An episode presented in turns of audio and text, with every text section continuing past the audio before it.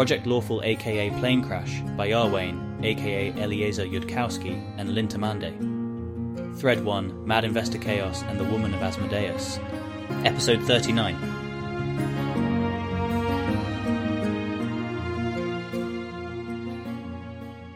Keltham's reportedly distracted again in equity negotiations. That's great because Carissa has decided the entire harem needs to read a bunch of Taldane romance novels so that if they can't stop themselves from thinking in romance novels, they'll at least be whatever kind. The king in Taldor has commissioned to develop appropriate attributes in Taldane young women. It turns out romance novels in Taldor are not commissioned by an imperial office at all, which is itself the kind of useful thing you only learn by pretending to be Taldor. The women depicted here, Ione says, after flipping through and rapidly skimming some of the books, would sit around waiting for Keltham to pursue them.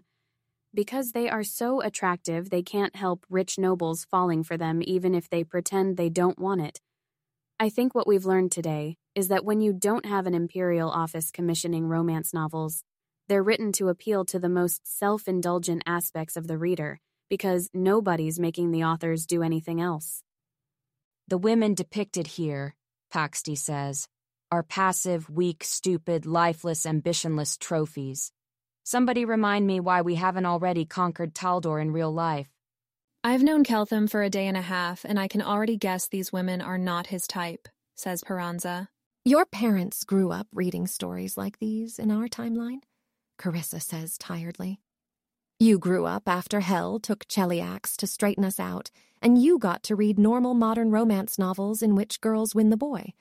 Though none of the ones in which the girl wins the boy by cleverly getting all her romantic rival's eyes gouged out, or in which the girl wins the boy by leaving him under the impression she's an important noble considering executing him unless he wins her over and not the damnation of Sir Nicolau. Actually, I don't know what romance tropes the slightly gentler Cheliax were going for has. Maybe there's a version of the damnation of Sir Nicolau where she's trying to teach him to enjoy himself instead of having perfunctory sex he doesn't really like, and he goes to hell once he realizes that he wants things for himself instead of only wanting whatever's best for other people and in every disguise, she's happy and fine because she, unlike him, has been raised competent to understand what she wants and to go get it. Wouldn't work as a story, Ione responds immediately. If she's happy and fine, then there's not enough conflict from the standpoint of the viewpoint character. She needs to be struggling with her own need for violent sex, say, at the same time as she's trying to get him to want things for himself. Her character needs to develop to where she's competent to understand what she wants, and the end of the novel should show her successfully going after it and getting it. Which again was basically the plotline of Perverting a Dawn. It's the plotline of any young adult novel with a female protagonist who will, at some point, have to learn the darkness of her own desires. Ione snaps at Paxti. As you'd know if you read more than one book a year. We can work with this, though. Paxti says. Give me and Ione 20 minutes and we'll come up with new plots for everyone's favorite romance books, with storylines that fit the new Cheliax. I'll slit her throat before we get two minutes in, says Ione. Ione also sees a much bigger problem with that idea, but she's curious whether Sevar will spot it on her own. Carissa is thinking that possibly she should ever have read a romance novel. Sounds like keeping track of a lot of lies. I'd rather have one or two good ones that are very appropriate for what we're trying to accomplish. Ione nods. It's going to be interesting to see whether, or rather, how fast, Sevar gets executed for heresy once she gets into the habit of noticing all the constant lies. Actually, if I can get an authorized lie on this, none of us much like reading fiction at all, Ione says, Cheliax has been devoting too many resources to the world wound, and the books written before Hell took over are trash. If we talk about any fiction we've read, in front of Keltham, he's going to ask to see it.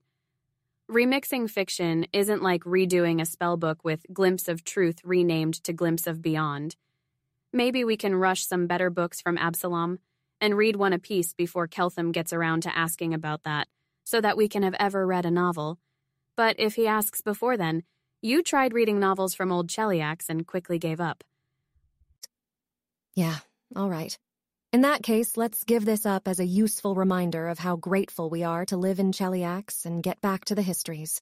They're not going to have all that much time for it. Keltham may not be very trained to handle potential lies and gaslighting, but he was planning to be a mad investor and hails from a vastly more financially sophisticated civilization. He's not going to negotiate and compromise with Marta and then sit down in front of an actual authorized negotiator who takes their final compromise as Keltham's starting point and negotiates a new set of moves in Cheliax's favor. This wouldn't usually happen in Dathilan. Firstly, because Dathilan would just seat both real negotiators directly, and second, because the principles behind bargaining positions are better understood, such that they'd try to have bargaining outcomes be invariant to the order in which considerations are introduced, but Dathilan does have the concept of hiding an unusually high willingness to pay so that sellers can't price discriminate against you. And sending in a negotiator who doesn't actually have the power to make commitments is a standard known failure mode to avoid. Keltham will, of course, say all this to Marta directly. None of that meta information has any obvious rationale for keeping it secret. After that, he'll ask Marta more detailed questions about terms and conditions on Cheliax's starting offer, and more questions about the current size of Cheliax's economy, and what kind of measurement difficulties they expect to run into, and governance's likely willingness to pay for various goods. But he won't negotiate, except insofar as offering his own starting remark that the offered percentages of generated value seem acceptable, if there's no gotchas in how profits or expenses are measured, and sufficient for quick agreement from there. But he wants to understand the terms and conditions before he says for sure that the starting offer is generous. At some point, Keltham thinks, he needs to give Cheliax a lecture on fairly dividing gains from trade anyways. If he can run through it quickly, he might as well do it today and see if that saves some time on negotiating. If they know that Dathilani approach fairness in a very structured way, maybe he can just tap himself with his own truth spell and the fair division of gains from trade spell, say what the fair price would be, and have them accept that. Keltham wraps up with Marta, having hardly exhausted his unending sequence of additional questions, of course. But that's just what life is like for your first few weeks in another dimension. And heads over to the library. If Keltham is teaching again, Broom should be there to make sure Keltham does not teach anything which is obviously going to destroy the world. Visibly or invisibly? Broom is still within Keltham's one day deadline for replying to Keltham's original terms. Do the great wizards know if Keltham will be able to detect Broom again today? Does Cheliax want Broom to be visible regardless? Broom goes to ask a great wizard about this. They have Keltham spells, and he doesn't have Invisibility Purge, but it seems likely that's in anticipation of Cheliax not trying to sneak any invisibility past him. They don't bother explaining that to Broom, obviously, but they tell him to be visible. If he needs to stab someone, he can go invisible for that to make him harder to stop. Broom catches up to Keltham before he reaches the library. He doesn't say anything, as he falls into step behind Keltham. The less he says, the less chances there are for him to fail. Why is Keltham's life like this? He hopes the research harem is okay with brief explanations, because he sure doesn't know what exactly is classified. Keltham walks into the library with a very short, armed person walking behind him. Hi, Keltham says. This is Broom. Shit, did he learn about slavery and now he's upset about it? Uh, hello, Broom, says Carissa, sounding bored. Broom will be listening in on my lectures from now on. Further questions should be directed to Broom, because I don't even know what anyone is supposed to think about this. Well, he doesn't sound as mad as he'll be when he finds out about slavery. No one says anything. He would have questions in their shoes. Have you, like, not notice that you are confused about this? I'm confused, says Meritxell. But you just said not to ask you questions, and, uh, Broom hasn't said he'll take questions. And I assume Projects also isn't taking questions about this, or they'd have told us about it. Right. Sorry. Not your fault. It's just. Never mind. For a start, today, I'm going to try to quickly review the way that Dath Ilani learn about negotiation. Or actually, no. Before that, there's a test I realized yesterday I should run. Before things go much further. Keltham is a little worried about where exactly he is inside reality right now. It's probably just a silly worry. But yesterday with Carissa, he thought of an obvious possible way to check on it quickly, if everyone here is honest. It might not work, but then, it might. Keltham grabs a couple of the improvised markers from yesterday and goes to the section of wall that was being used as an improvised whiteboard, with erasure via prestidigitation. Keltham first shows how to use unanchored scales, an experimental elicitation tool for when you just want somebody's intuitive strength of feeling about something, without them worrying exactly about what any numbers mean. Draw a line with two endpoints representing not at all and all the way, and then you draw a slash through the line at the point that corresponds to your intuitive strength of feeling. You could use it to ask, How warm is this room? without people bugging you about how warm a 3 in was supposed to represent. It's not perfect, obviously, but the point is that the elicitation method acknowledges that imperfection up front. Keltham then asks everybody in the classroom, including Carissa, to answer two questions, separately, anonymously, on bits of paper to fold up and mix before he looks at them. Obviously, they shouldn't consult with each other at all before answering. Obviously, Keltham promises to make no effort to figure out who wrote down what.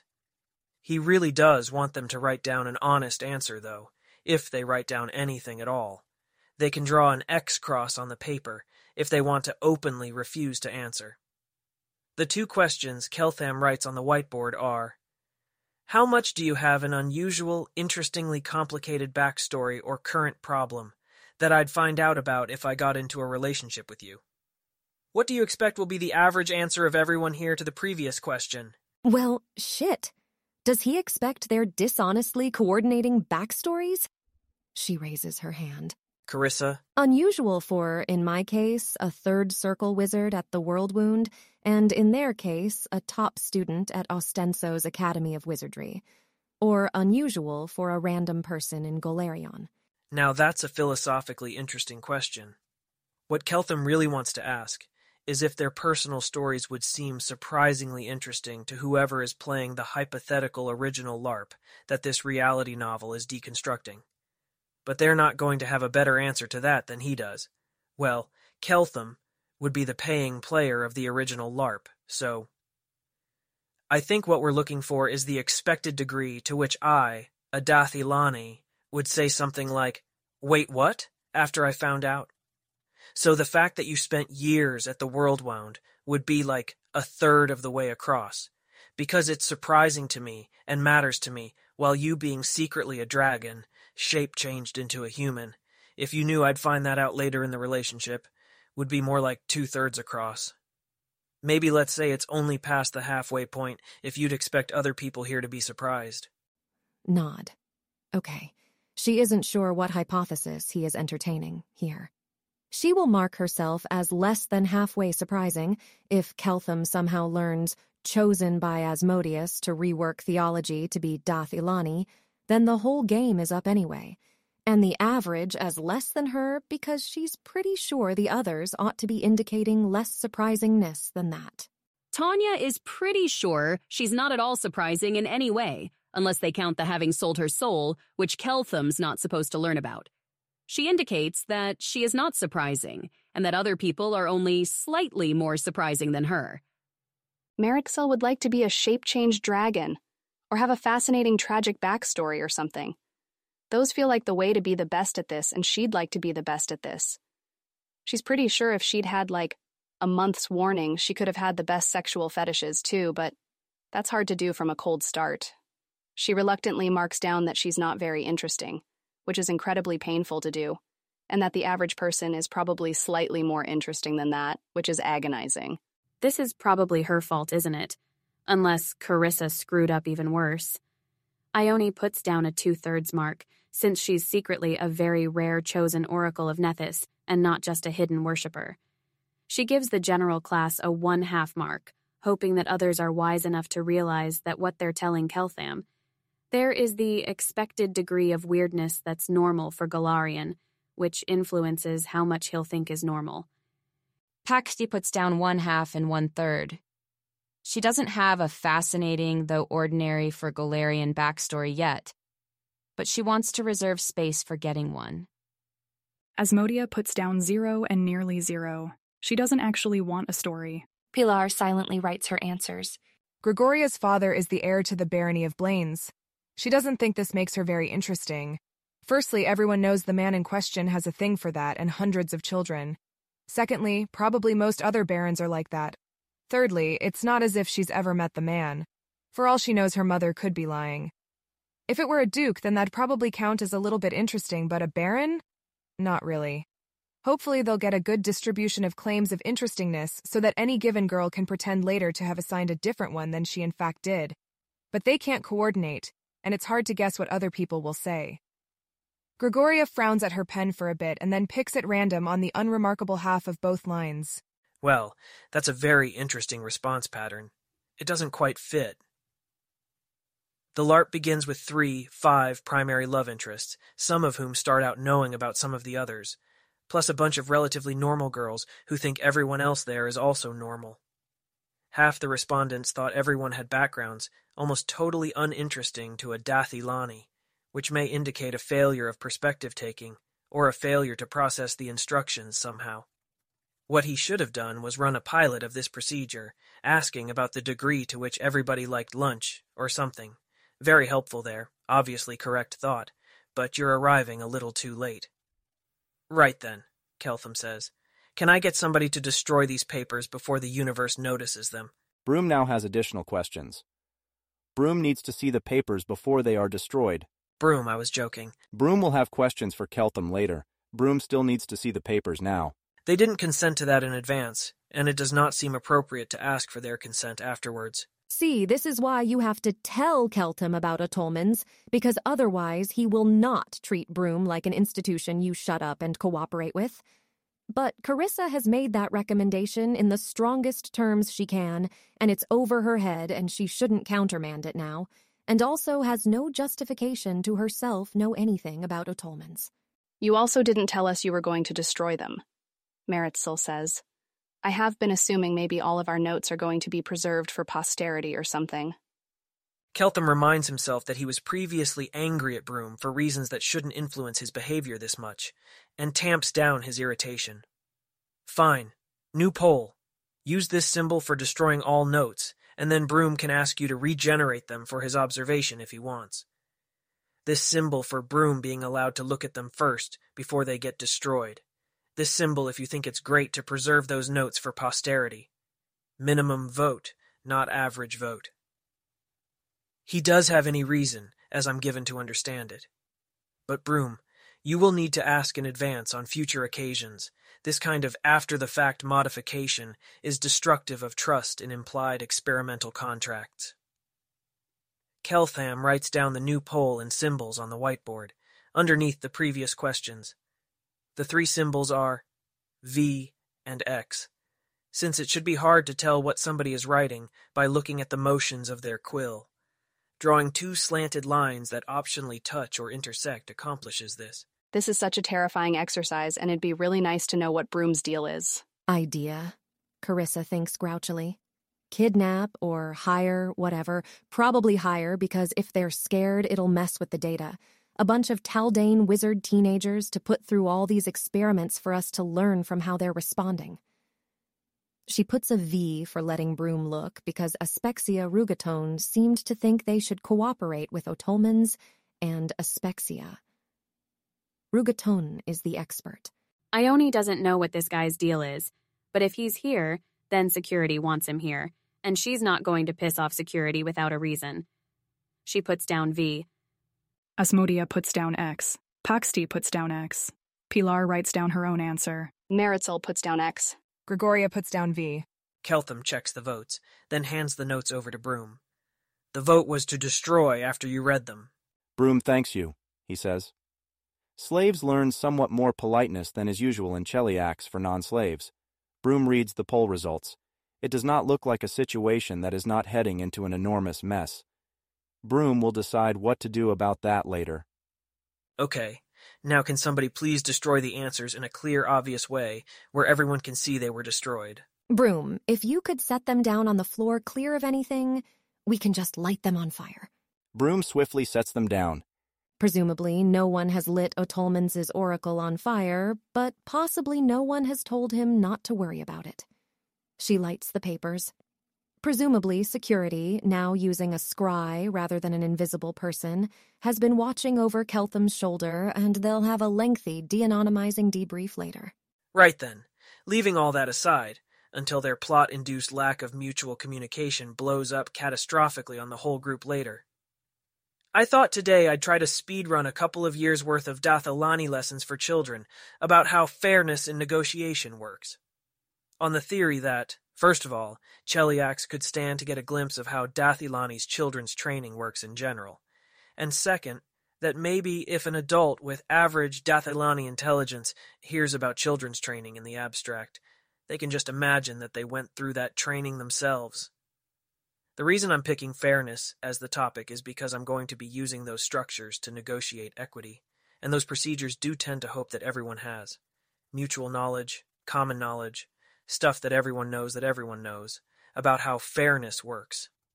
Before I start, if I can ask the group, what does the term that fairness translates into in Taldane mean to people here?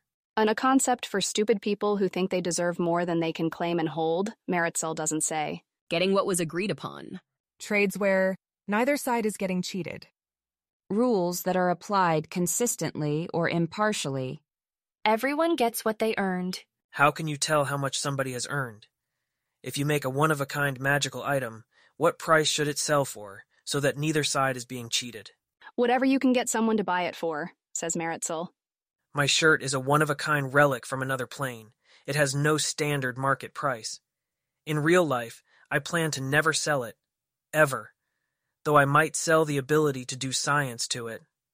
Suppose, however, that, relative to how wealthy I expect to someday be, my shirt, one of my only memories of Dath Ilan, is worth one million gold pieces to me, in the sense that, if some insidious force was otherwise going to steal my shirt from me, I wouldn't pay any more than a million to protect it. Now suppose somebody else has a very weird magical spell that can take any relic of Dathilan and immediately convert it into 10 million gold pieces, no questions asked. Any price greater than a million gold and less than 10 million gold is a mutually beneficial trade, in the sense that both of us are better off making the trade at that price than not trading with each other at all. But if my shirt sells for only a million and a thousand gold, I'm only a thousand gold better off, and the other person is around nine million gold better off. If my shirt sells for ten million minus a thousand, the other guy has profited by a thousand, and I've profited by a bit less than nine million. Trading at all, at any price in the range, is mutually beneficial. We're both better off. But on top of that event, there's another event, a question of the exact price, in which my being one gold piece better off makes the other person one gold piece worse off. How do we set that price then? Aren't we locked into an adversarial game where it's my interest to say, I'll only sell at 10 million minus 1, and it's their interest to say, I'll only buy at 1 million plus 1? Why would we say anything else when saying anything else just makes the other person better off at our own expense? But if we both think like that, the trade doesn't occur at all. What price is fair? Or to put it another way, how can two people like that agree on a trade at all? How does Golarion, how does Cheliax think about that? It hasn't come up in their books about Taldor yet, but Carissa's met Taldane adventurers and, in fact, tried to trade them things, and the answer is the same there as in Cheliax. You barter. You say, why, I don't see why I should give up this shirt for a coin less than 20 million gold, which communicates, I'm open to negotiating a trade, but would need to be persuaded it's the best trade I can get. And the other person says, 20 million.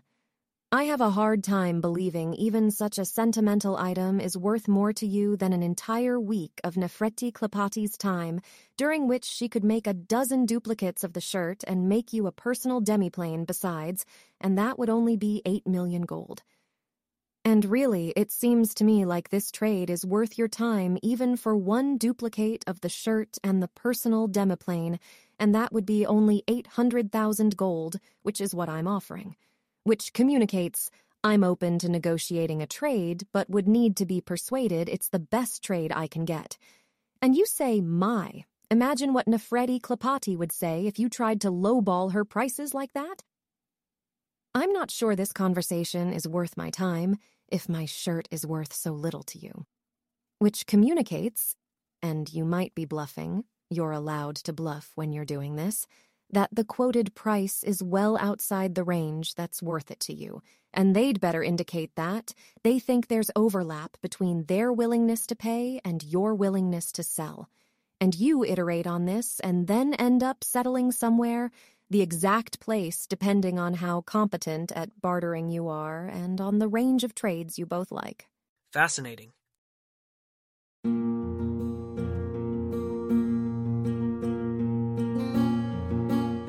If you wish to support this AI reading and others like it, please visit patreon.com slash askwhocastsai. Any help is appreciated. And thank you to executive producer John Doe 7776059.